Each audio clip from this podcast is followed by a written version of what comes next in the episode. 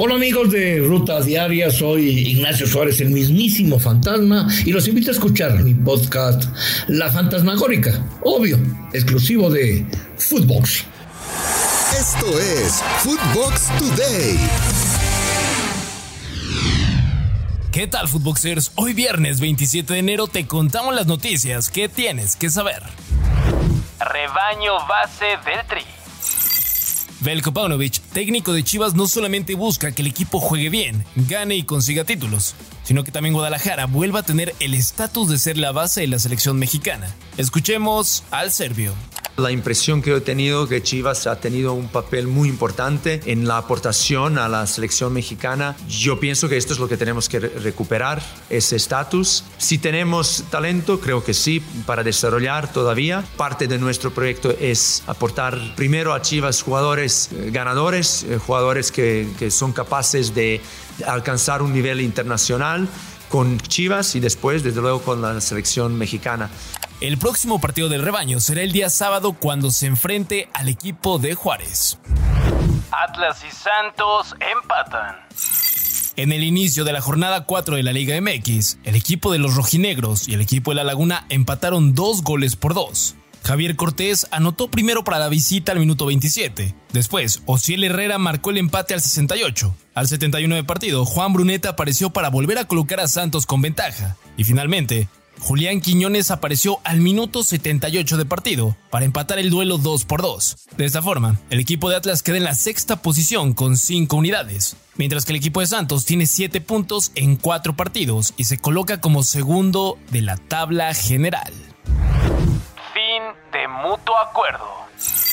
Florian Thauvin y Tigres llegaron a un acuerdo. Este jueves el francés aceptó las condiciones de su salida y firmó el finiquito, el cual solo será una parte del contrato que le restaba. El equipo deberá presentar la documentación en la Liga MX para darlo de baja en el clausura 2023 y con ello dar de alta a Nico Ibáñez. Real Madrid en semifinales. El conjunto merengue tuvo que venir de atrás para meterse a las semifinales de la Copa del Rey, luego de que Álvaro Morata anotara la primera anotación al minuto 19 del partido. Después apareció Rodrigo Góez al minuto 79 para empatarlo. El sufrimiento se extendió hasta los tiempos extra, en donde Karim Benzema y Vinicius Jr. certificaron el pase a las semifinales del conjunto blanco. En la otra llave, Athletic de Bilbao consiguió su pase a las semis tras derrotar 3 por 1 al Valencia. Con esto, los cuatro semifinalistas del torneo son Barcelona, Osasuna, Real Madrid y Athletic Club de Bilbao.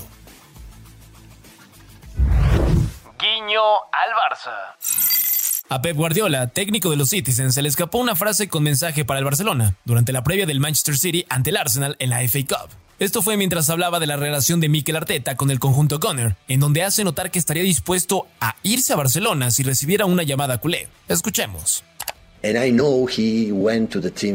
Y sé que fue al equipo, su club, donde había soñado. Creo que es aficionado de Arsenal por el hecho de que jugó ahí. Fue capitán y amaba el equipo. Es como yo. Si estoy entrenando aquí, donde sea, como asistente, y el Barcelona me llama, yo iré a Barcelona. Es mi club. Ajax en caída libre. El equipo de Ámsterdam, en el que militan los mexicanos Edson Álvarez y Jorge Sánchez, se encuentra en crisis y ha destituido a Alfred Schreuder como su director técnico. La decisión fue tomada tras el empate 1 por 1 ante el Boledam y los malos resultados que mantienen al equipo fuera de los puestos de Europa. El Machín jugó los 90 minutos y Jorge Sánchez se quedó en la banca. Guardado y su retiro. El mexicano Andrés Guardado termina contrato el próximo mes de junio con el Real Betis y aún no ha renovado con el equipo. A raíz de esta situación, habló de su futuro y dijo en dónde le gustaría poner fin a su carrera profesional. Y no, no es en la Liga MX. Escuchemos. A día de hoy me siento todavía con fuerzas, me siento con ánimos, me siento con ganas de, seguir en activo y seguir jugando un par de años más, si puede ser. Y si es en el Betis, pues qué mejor, ¿no? Obviamente me encantaría mantenerme aquí y, ¿por qué no, retirarme aquí? Pero bueno, eso al final no lo decido yo, no. Hay que primero demostrar dentro del campo que somos útiles todavía y que podemos todavía ser productivos. Cristiano tropieza en Arabia. El primer título de Cristiano Ronaldo en Arabia Saudita tendrá que esperar. El Al Nas cayó 3 por 1 ante el Al Ittihad, que dirige Nuno Espíritu Santo en la Supercopa de Arabia Saudita. El comandante jugó los 90 minutos, pero no apareció en el marcador y perdió su primera oportunidad de campeonato. Esto fue Footbox Today.